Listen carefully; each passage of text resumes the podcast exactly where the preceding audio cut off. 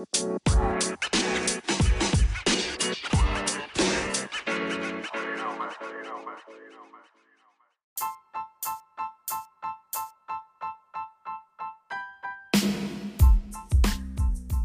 is going on, everybody? It's your boy Jamie Archer, and welcome along to another episode of my men's mental health podcast. Are you okay, mate? So, this week we are joined not by who I said we was going to be joined. I've had an absolute shocker. Azza's not joining us until next week. We were supposed to be joined by Squeeze Football this week. Sadly, Squeeze has got a family emergency and um, he needs to attend to that, so he couldn't join us. And my thoughts and prayers go with him and a speedy recovery to his grandfather. Instead, I am joined by the beautiful Danny Summerfield. So, without further ado, let's get into it.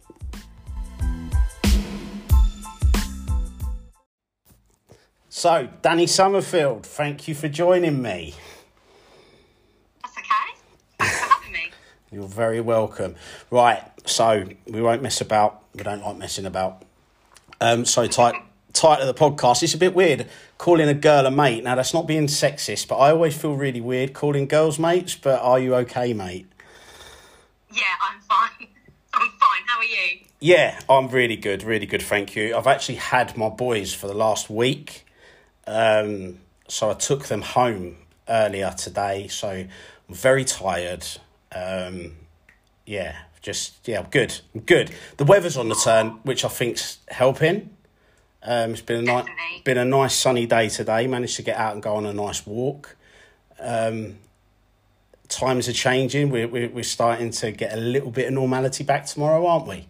Um, Yeah, I'm feel I'm feeling that. I'm feeling that things are kind of moving along now. So lots to look forward to. absolutely loads to look forward to, including this podcast. We've got loads I want to talk about. Um, that I want to work through, but yeah, no, you know the light. As I said last week when I was talking to my mate Sparky, the lights at the end of the tunnel. I've noticed it just out and about today. There's more of a buzz. There's more people about. Um, let's just hope it works, eh? Because I, can't, I can't do this again. I don't think. I don't think any of us can. I think we're we're sick of each other. We're sick of being in our houses. Um, I'm very fortunate because I'm still at work, um, but there are people out there that do need to get back to work. And you know, we just spoke about it briefly before rec- we started recording um, about the children go- going back to school, and we are we're going to get into that. So, um, for people that don't know you, okay, I'm going to tell them a little the little bit that I know, and then how we how we started conversing and talking, and then um, you can fill in any gaps. So this um, this beautiful uh, young lady sat on the other end of the laptop is Danny Summerfield. Um, we met via Instagram, didn't we? Like how I meet Yeah. so many people nowadays. I think social media, you know, it is that's what it's there for. It's social media, um, and we just started talking through there, didn't we? And, and there, there seems to be a bit of a, a shared interest in mental health and stuff. Um, so that that's you know that's how we met. Um, and you know th- th- there's so much I want to talk about about your page and what you do and and your little business that I absolutely love and every everything all the good bits in between um but there's one one thing that I know me and you both feel really strongly about um and it's something that I really think that needs to be spoken about um because it doesn't it doesn't get spoke about enough, and that's to- toxic masculinity. Um, so, like I say, this is this isn't about me. This is about you. So, give me your view on what you think toxic masculinity is, and, and your just your feelings surrounding it. I think it's a social um, idea that men are supposed to be a certain way and boys are supposed to be a certain way. Um, even from birth, you get pink sleep suits, blue sleep suits. I've seen t-shirts in um, supermarkets that say boys will be boys. Um, there's just this ideology of boys and men being a certain way, Yeah, which is a stigma obviously we need to tear down. yeah. I think that you're hundred percent right. Um, it, and and yeah, the way I view toxic masculinity is exactly that. That from a young age, society, because we we, we, we can't really pinpoint who does it, but society puts this ideology across to young kids that they should be a certain way. I mean, you've only got to look at. I mean, you, you know, you you you've got a son. I, I've got two sons. You know, you've only got to look at the toys they get as babies, diggers, uh, construction tools. Do you know what I'm saying? Um, like Yeah. to the programs that are aimed towards them. Bob the Builder, you know. Um, and I don't I don't want to get into a debate about different genders because that's that's hundred percent what this is on. This isn't what this is about. Yeah. What this is leading into is how later on in life, boys slash men can't deal with emotions, thoughts, and feelings. Now, as a dad to a preteen, so my eldest is 11, he's going through puberty, which is a hard time anyway. Yeah. Um, they have all these different emotions. You know, I, I think back to going through puberty, what a nightmare I was. Um, they have all these different emotions going through them. And I think that they're the generation that we do need to say to get away from toxic masculinity because certainly my generation and your husband's generation were made to you're a man. You're a, you know you don't you don't um, vocalize or verbalize about your feelings. And like how do how do you think toxic masculinity is affecting society today? Like talk to me from a mum's point of view. Like do you see because however hard we work as parents there's always going to be another element to the equation school friends and what what do you see as a mum and and how does that make you feel heartbroken. It's just the amount of times my son, he's nine, um, has tried to vocalise how he's feeling, and then he sort, I can sort of see halfway through he's kind of getting a bit embarrassed that he's getting upset. yeah Yet, no one would think twice if my daughter did the same. yeah Um, but it, I think it's sayings like crying like a girl, be a big boy, man up, boys will be boys. I think those kind of phrases are so damaging to children. absolutely um man damaging. man up are my two most hated it's my most hated phrase like even in my job if i hear people say man up like i really have to because there's no need for it and like oh my god we can we can talk about the media. Like i don't know if you remember a couple of years ago all the all the boys in love island all in love island all started to break down and the pressure started getting to too much of them. And it was the daily mail that actually their headline was crying like a girl. And it was like are you i think it was about three years you'll be able to find it if you look online. Yeah, that's really bad. And it's like, you know, as a society, this is why men take their lives. And I don't ever make any apologies for saying that. Society are massively to blame because uh-huh. if the social construct was there that boys at a young age could speak about their feelings, then we wouldn't have suicides. And that's it No. you know, we we would actively go out and get help, and I'm talking from I'm talking from personal experience. When I went through what I went through in 2017, I I felt so lost as a man and as a dad. I felt like I'd failed as a dad. Now, Yes, yeah. obviously, knowing what I know now, I know that's bullshit. You know that just because I was unwell doesn't mean I failed as a dad. And you, you know, like so. Let's talk about your son, nine years old. It is such a important age. So my boys are the other side. You know, I've got one who's eight and one who's eleven. So they're they're of a similar age group. So we're singing from the same hymn sheet here. That is where their brain is absorbing. Like you're you're shaping them into the society at that age. They're finding their identity, aren't they? Yeah. So. Like I, I'm I'm sure you do the same. Like so at our meal times, one of the things I do is I always ask my kids how they're feeling at meal times. Yeah. And literally we sit down and I say to him, Samuel, how are you? Richie James, how are you? And I never accept I'm fine. Like I, I never accept it. It's not an answer we give. I'm fine. Well, because that, that to me says there's some, there's an issue. And so, do you think that schools could do more? definitely. Uh, oh, I've I've looked into this. I've looked into the government's kind of um, I can't think of the word, but their their um, oh god, Let's say plan. I can't, I can't, yeah, their plan. So their their plan for mental health, and there's just I mean like a an RPE lesson every sort of couple of weeks just isn't enough. I think they really need to break it down. But I think um, it definitely definitely starts from from this sort of that sort of age, like preteen. They need to know that it's absolutely fine to talk. But I think as parents and teachers and schools and anybody in sort of a influential um, role, we need to be not ju- like you said, not just accepting their answer. We really need to be pushing and pushing and digging and digging because once a boy becomes a man, you have like I've had to do with my husband. It's like you have to sort of unravel all the work that's been done Yeah.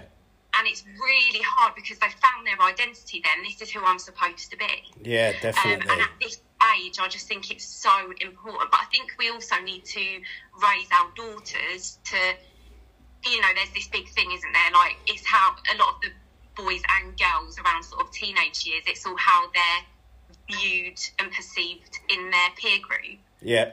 but we need to teach our daughters that it's it's absolutely normal. It's not not fine. It's normal for boys to be emotional and to have feelings. And once it's accepted, sort of all round, I think is when we start to get into that. Yeah, definitely. So yeah, I just want to pick up on something you said about uh, people in an influential um, position within within our sons' lives. So for me as well, you get a lot of boys. My my, my boy plays football.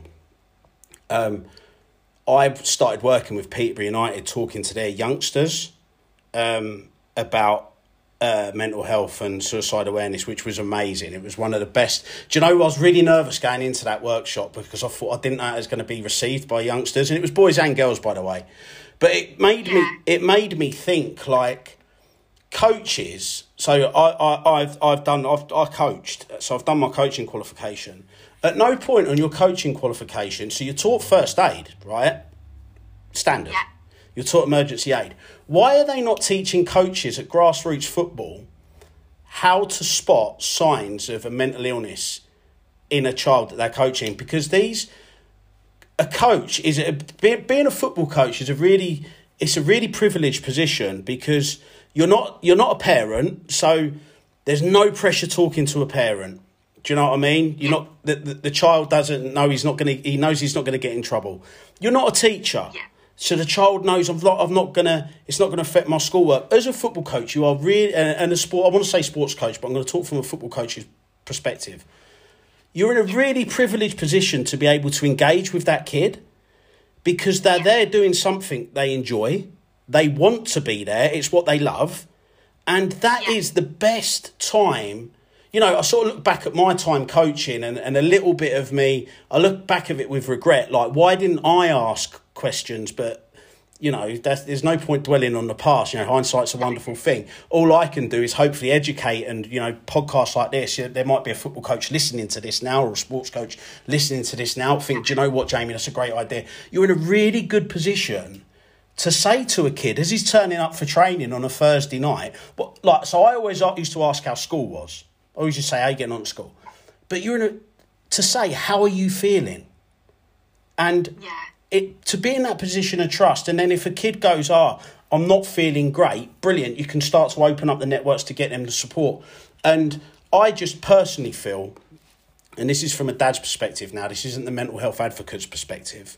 I don't feel there is enough emotional support at schools for kids. I genuinely don't. Like, I, and I don't know if that's because of budget. I don't know. I, I don't know the reason, but I just don't feel that, that kids have that holistic support. They're supported in their learning, but there's no, you know, like I say, holistic. That's a great word. There's no the holistic side of it isn't there. You know, Yeah. like like talk to me. How how is so? How has your son coped with homeschooling and and lockdown? Because there'll be parents listening to this that have gone through hell. Oh yeah, it's not been pleasant. Um, no, he he's sort of um, gone just under radar for. Um, he struggles. He's not quite. He's not very academic. He he much prefers music and being creative and that kind of thing. Um, so we really nurture that side. So he he he had this sort of. He went through this phase of really liking the ukulele, so we tried to nurture that. And Oh, then he went nice. off onto keyboard, so we tried to nurture that. Um, but yeah, no, he he's he's not very academic, so he's really enjoyed being away from school. Right. And I think um, he's very nervous about going back to school. But again, I've had to really drag out of him because he just does this like grunt, like, oh, Yeah. don't want to go. And I'm like, why don't you want to go? How are you feeling? Are you nervous? Yeah. What's worrying you? Um, whereas my daughter, who's 12, Mm-hmm. she will just, I don't even need to ask. She just uh, vocalizes how It- she's feeling. This isn't the messy eater, is it? The messy. Oh no, that's the youngest one. yeah, that's the youngest one. Again, she's quite happy to sort of say how she's feeling. Yeah. Um, but yeah, no, my my son, he yeah, I've had to really sort of drag out of him like how he's feeling about going back, and he's not looking forward to it, and he's nervous, and I can tell because like you probably have this, but his attitude's been a little bit not so great Today, today's been awful. I can tell. Today has been awful. we can see as parents that there's a, you know, we, you know your children, don't you? And you know, Absolutely. And that you know that, that, that brings me lovely onto the next sort of bit I want to talk about about parenting boys and looking out for signs for their for their mental health. And I do my I do my son's head in, not so much my youngest because for, he's a little bit more personality wise. He takes after me a little bit more. He's a little bit more out there. He's a little bit he's a little bit easier to read.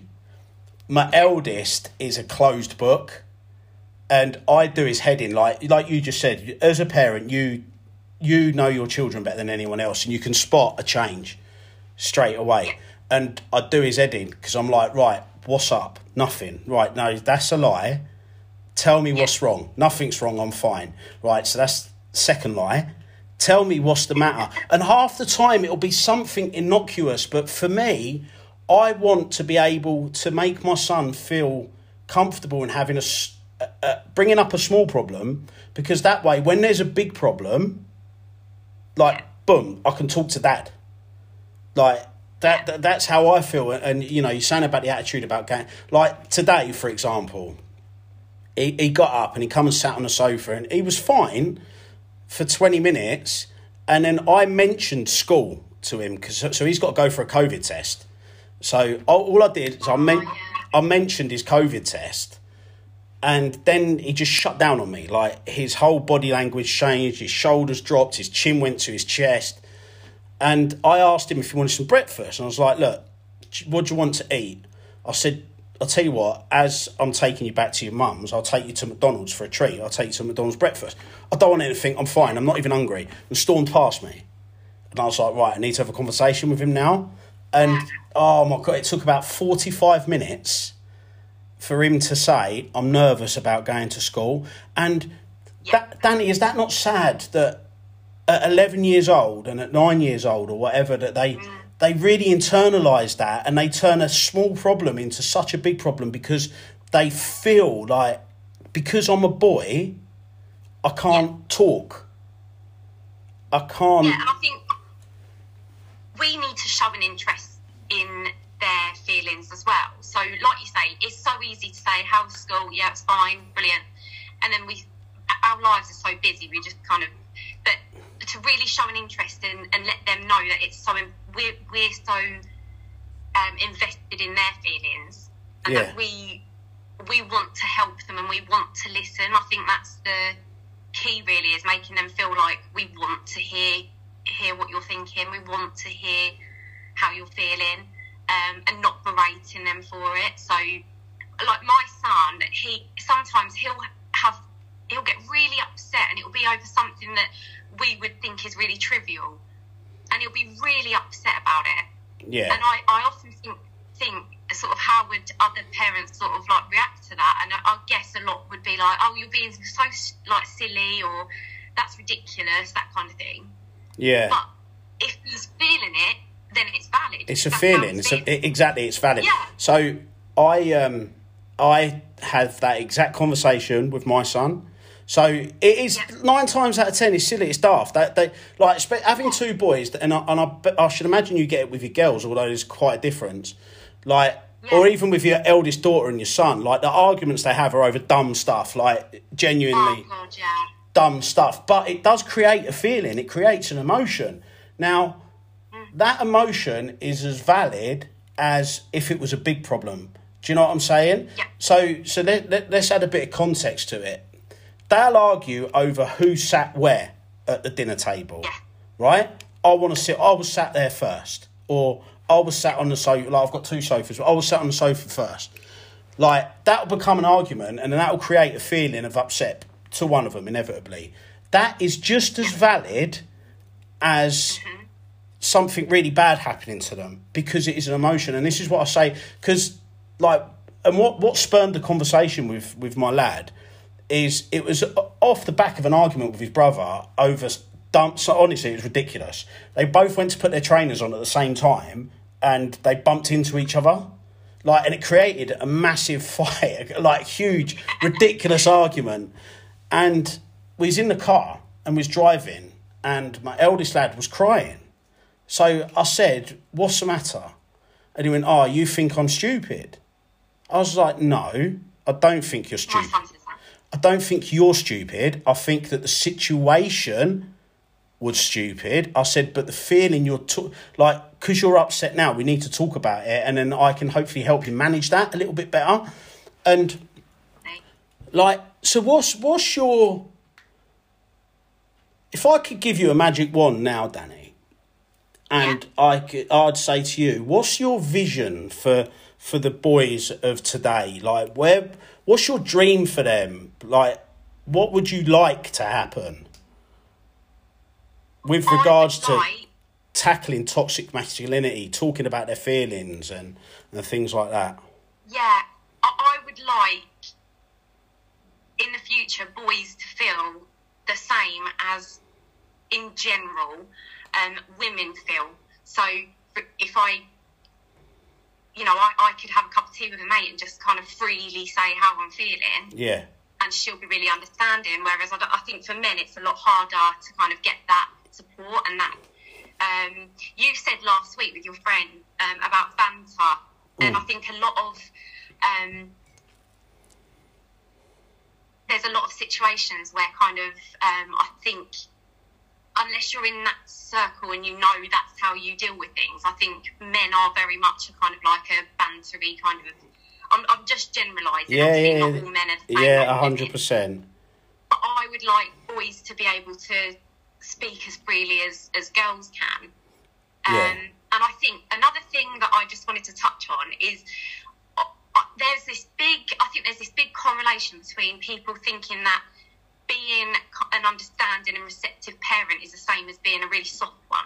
No, And I think people think you you're really soft if you're so worried about your children. You know, like oh, how are you feeling today? And I think people see that as being such a soft. But you can be firm and understanding. Yeah. I think there is this correlation where if you really listen and you're in tune with your children's feelings, you're you're soft and they Yeah. all over you, and it's just not at all. No, not at all. And, and you know, you've made a really good point. And and my answer, I've never encountered that, but my answer to that would be, if you've got a son, and I'm going to say son because we're talking about men, but the same applies with girls. If you've got a son and you want to be this hard nosed parent that doesn't want to listen to a valid emotion, and in 15 years' time, your son takes his life. I really hope you don't look back at that period of time where you didn't want to listen and hold yourself accountable because Yeah. I'm not. I'm not. I, I don't want to say the, the you know because I haven't got. A, I'm not a. No one knows for sure why things happen, but I I say it all the time. I'd sooner have a conversation than not. Do you know what I'm saying?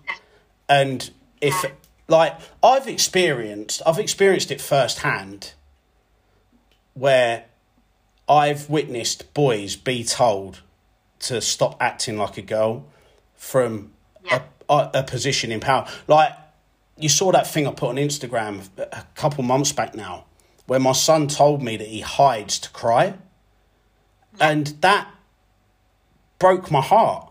Absolutely destroyed me, and it made me look at myself a little bit. I was like, have I done enough? Because he should be able to look at this situation and go, okay, this this because this one person isn't validating my feelings. My dad has taught me enough, and it really, really woke me up to toxic masculinity. And that's when I really started to take note of it. That my son said he has to go and hide to cry.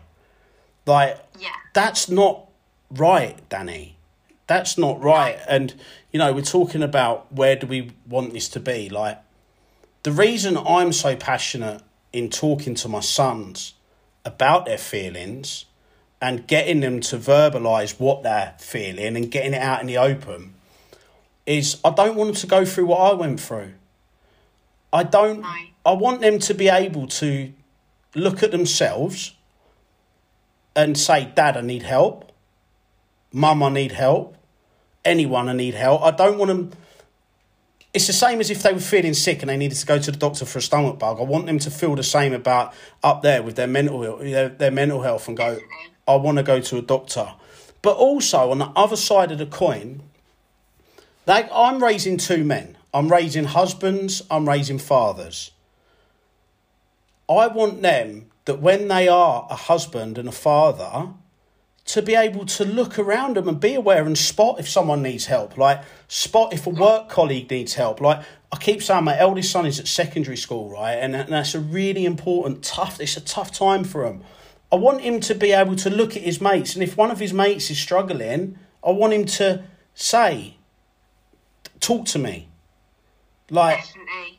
it's so important and and I really think that people need to grab hold of this message like Yeah.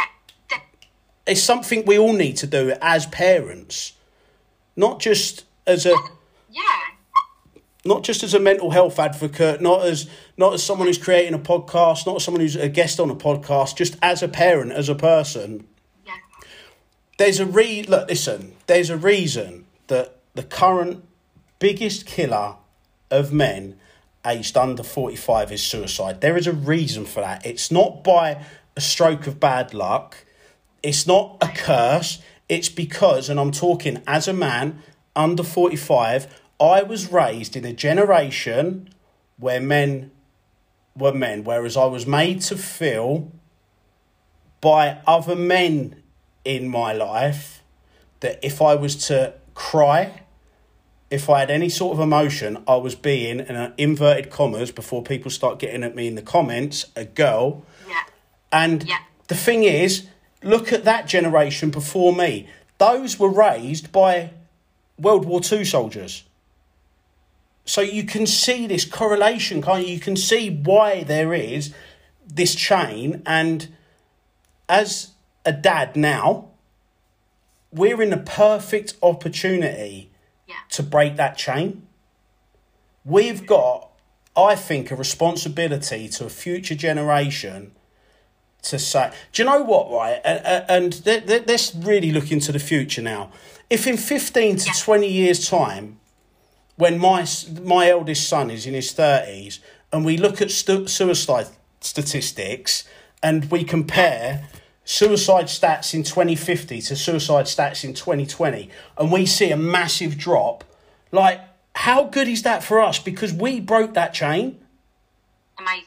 And yeah. it comes from from having a conversation and, and, and trying to break that chain. So there is something I want to talk about, and and and please stop me if it if it gets too much. I want to talk about Blaine. Um. So people are going to listen to this and goes, "Who's Blaine?" So just just briefly explain who Blaine was, Danny.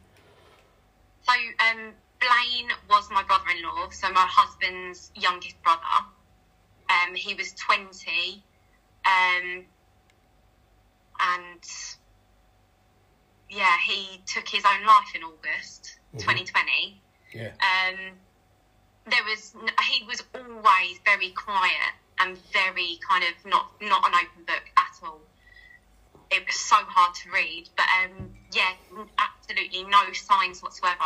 Just all of a sudden took his life. There was no no lead up, nothing. Hmm. But there must have been in inside him. But I mean, there was no signs for us to be able to see. Okay, and, and and like I said, I don't want to dwell on it too much, but Yeah, had the infrastructure been there and had the work been put in in previous years and attitudes been different, there could have been a conversation. And you know, I lost a friend in twenty twelve to suicide. I lost um two. I lost a schoolmate in twenty twenty to suicide. The year before that, I lost a schoolmate to suicide. Two years before that, I lost someone I work with to suicide. Like these are all men that are my age and it's something and and that is the sole reason I do what I do and you know I get people like you who who want to fight the corner and it's a, like I say first yeah, sorry. no go on carry on I was going to, I was going to say when I first contacted you, it was because my brother had attempted to take his life, yeah um, and I needed support. For, well, I saw that you were sort of a mental health advocate, and I thought I don't know how to support a man. I could support a wom- woman, mm. but I didn't know how to support a man who'd gone through that. Um, yeah, so that's why I reached out to you in the first place, and that's how we got talking. And then, literally a year later, I messaged you, didn't I? And I said, I can't believe I'm writing this, but yeah we've just found out that my brother-in-law's successfully taken his life. But yeah, no, it's it's just there's just so, too much of it around. I mean, there's always going to be suicides. There's always going to be people we can't save. yeah I think I, absolutely I, I really do believe that we can't eradicate it No. because we could never eradicate depression and No, anxiety and things like that. But but we could do more Oh, 100%. And we, there's just, to, for him to have got to the point where he, he didn't even attempt to kind of reach out makes you, well, it's, it's fact that he, he didn't think that the help was there. Because Yeah. he did, he didn't reach out. And we really truly believe that he didn't see that there could be any improvement. But it's, you know, there's no, yeah, like like like Blaine, I think my son could easily be one that just kind of um, Internal- internalize it all and it gets overwhelming. And, you know, speaking from my own experiences in 2017 when I was going to do it, I was just so overwhelmed. That's the. If I needed to put a word against it, overwhelmed, oh, I can't even begin to put a word against it, and you can't. And this is I think there is one. no, there's not. Just the pain you feel at the time, and the mind space that you're in. There's, there isn't a way. There isn't a way to describe it, and everyone's different. And yeah, no, I, I genuinely think that we need to do more. As, and I've said it so many times. As a, as a society, we're getting better. One thing that cheeses me off is we get really good on mental health awareness week and mental health awareness day and all the other amazing days to raise the cause. We seem to and you know whenever there's a celebrity that that does take their life for three weeks your timeline is full of it.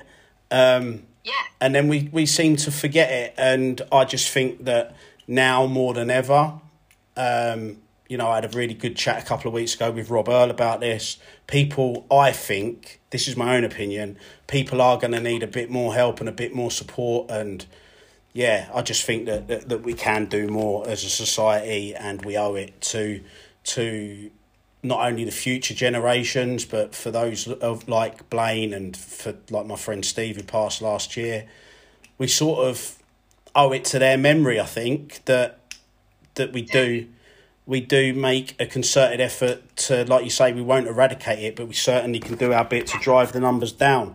Um, so that leads me on nicely to your little business. I absolutely love it. Peggy Pip, um, the little doll that you sent me, little Jamie, he takes pride of place on my t- my TV unit over there. Um, I just want you to to talk about that and how's that helped you, Danny, with like coping with stuff and keeping yourself active and. Oh, massively! I I've always worked full time in um, in uh, like sales positions.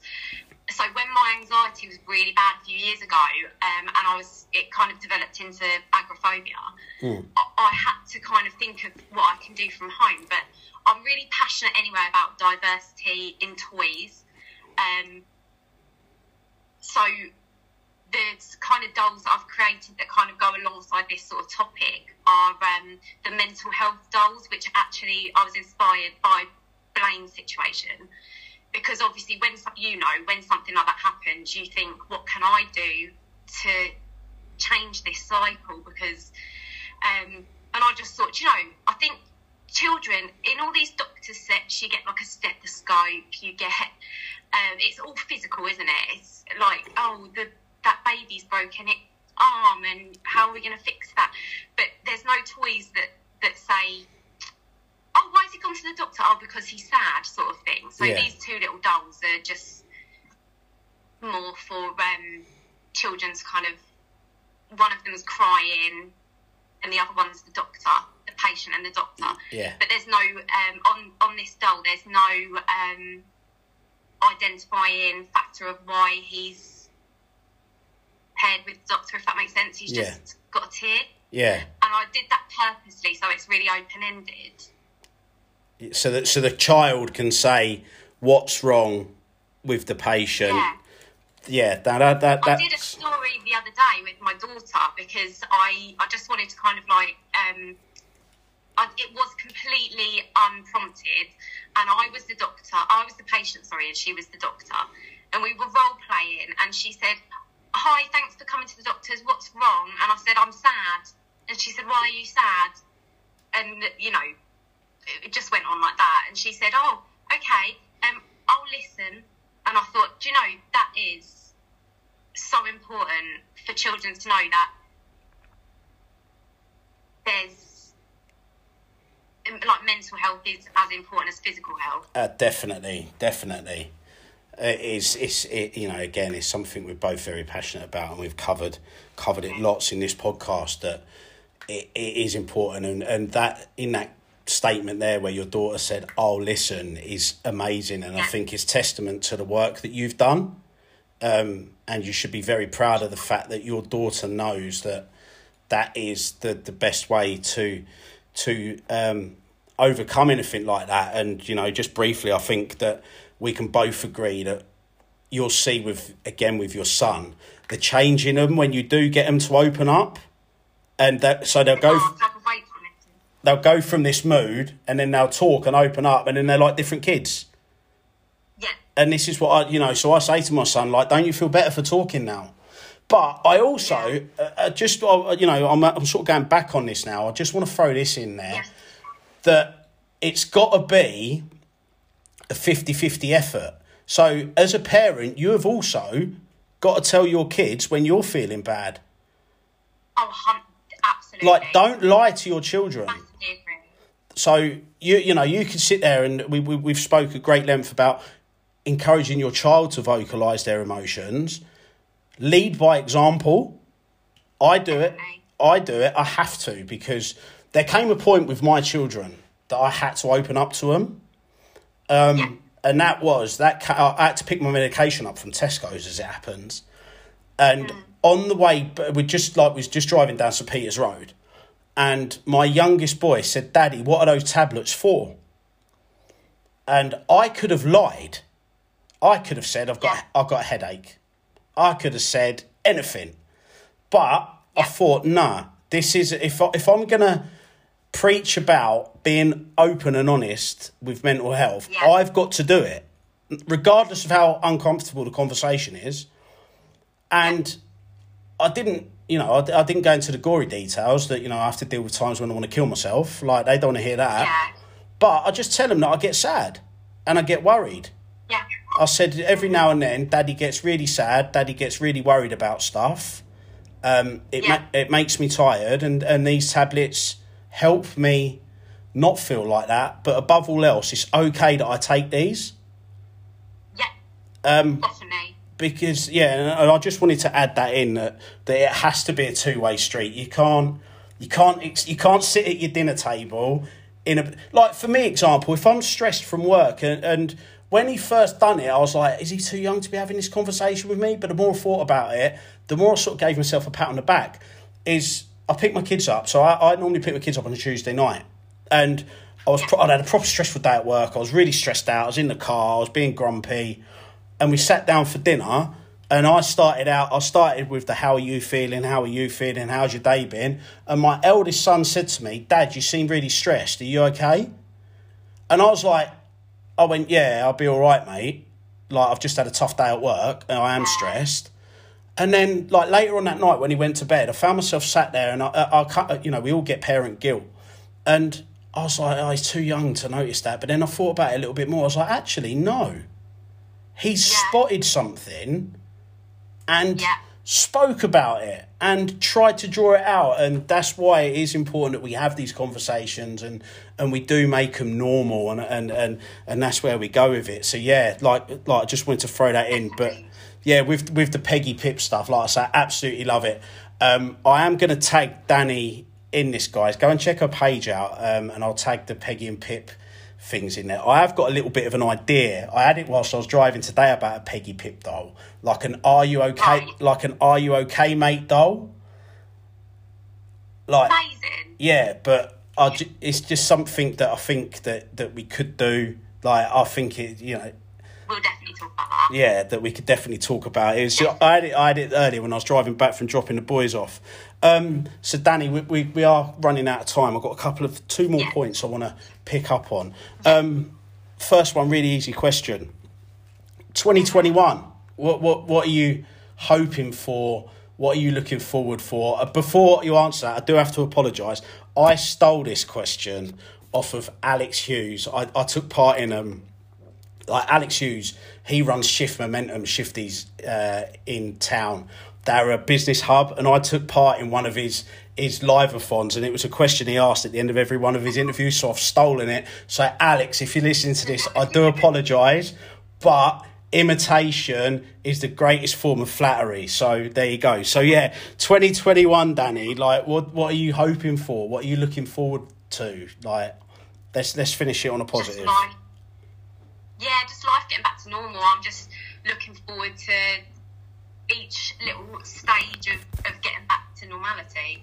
Yeah. I'm not. I've not got too many high expectations. I'm just trying to take it sort of week by week. But Yeah, uh, and yeah, it'd be nice to actually see people's faces again and yeah, go out, not just because you- you've you've got to cram in your day's daily exercise, but go out for a purpose. That'll be nice. Absolutely. Life getting back to normal, and and let's hope it does because, as we said, we we need it. Everyone needs it, and yeah, I just I'm the same. I think everyone the same, and you're the second person I've asked this question, and that's the exact same answer I get, and I've got a feeling I'm going to get the same all throughout 2021. But you're right, the roadmap is, you know, like I say, we, we, we're there tomorrow, aren't we? We're at that first stage, and I think it's a stage that should be celebrated. I think that Yeah. keeping with the theme of this podcast tomorrow really important that you speak to your kids about their day really like in the morning before they go to school really important that you when you're having breakfast with them um Yeah. like I, I won't be here i'll be at work but i've told both my boys that i'll call them before school um, just to give them those words of support and it you know this week is really big for the kids um, and i think keeping your kids involved with this whole return to normality is important as well Like Yeah. gen- every step of the way, talk to them about it. Like returning to school. Me and my sons were even talking about getting haircuts to them. Not me, but them, because they're going back to school with these awful trims. Um, but yeah, it's just the opening up, and I think that although we do try to protect our kids from stuff, with the positive stuff like this, really, really keep them engaged. And tomorrow, like massively, as a as a dad, just say to them, as a parent, sorry, just say like, "How was your day?" Talk to them, really show an interest in their day. Um, yeah, so the bit I know you've been uh, not dreading, but everyone that comes on here has to do the same thing. It's the little challenge. The only rule is you're not allowed to text me. I want you to get your phone out and text a mate and someone someone you haven't spoke to in a while and just ask them are they okay? Um, and the idea of that is that we encourage conversations and anyone listening to this do the same at this stage in the podcast. Just whip your phone out. You could be out walking the dog. You could be i don't know you could be at work. Just whip your phone out send a text message to someone and check in on them. Yeah, brilliant. Dan done that. danny. Ready. Um, thank you so much for joining me. It's been amazing. I really do wish we could talk for longer, but I'm well aware that you're going to have uniforms. Although I should imagine you're you're well ahead with uniforms and packed lunches and stuff. Are they all done? No. So unorganised. Oh dear. Oh dear. Right, don't go anywhere, Danny. Um, but what I will say is, I just wish you and and your family nothing but the best for the future. Um, and we'll definitely talk about that. Are you okay, mate? Peg doll. I'm just going to close the podcast down, and then we'll have a chat. Don't go anywhere. Right, guy. Right, guys. So that's it for this week. Thank you for joining me. Right, next week I am I have got Azza on. I've checked my schedule and everything. I'm 100% right on that. Um, that's if he doesn't cancel, but we'll go from there. Thanks for joining me. Like I say, this will be available on Spotify, Apple Podcast. The link will be in my Instagram page. If you want to have a chat, just hop over to me at Jamie Archer 23. I'm going to tag Danny in it in the post for this. I'm also going to tag her little business page. So go and check that out. Give it a like and a share. And I will catch you all next week. Take care.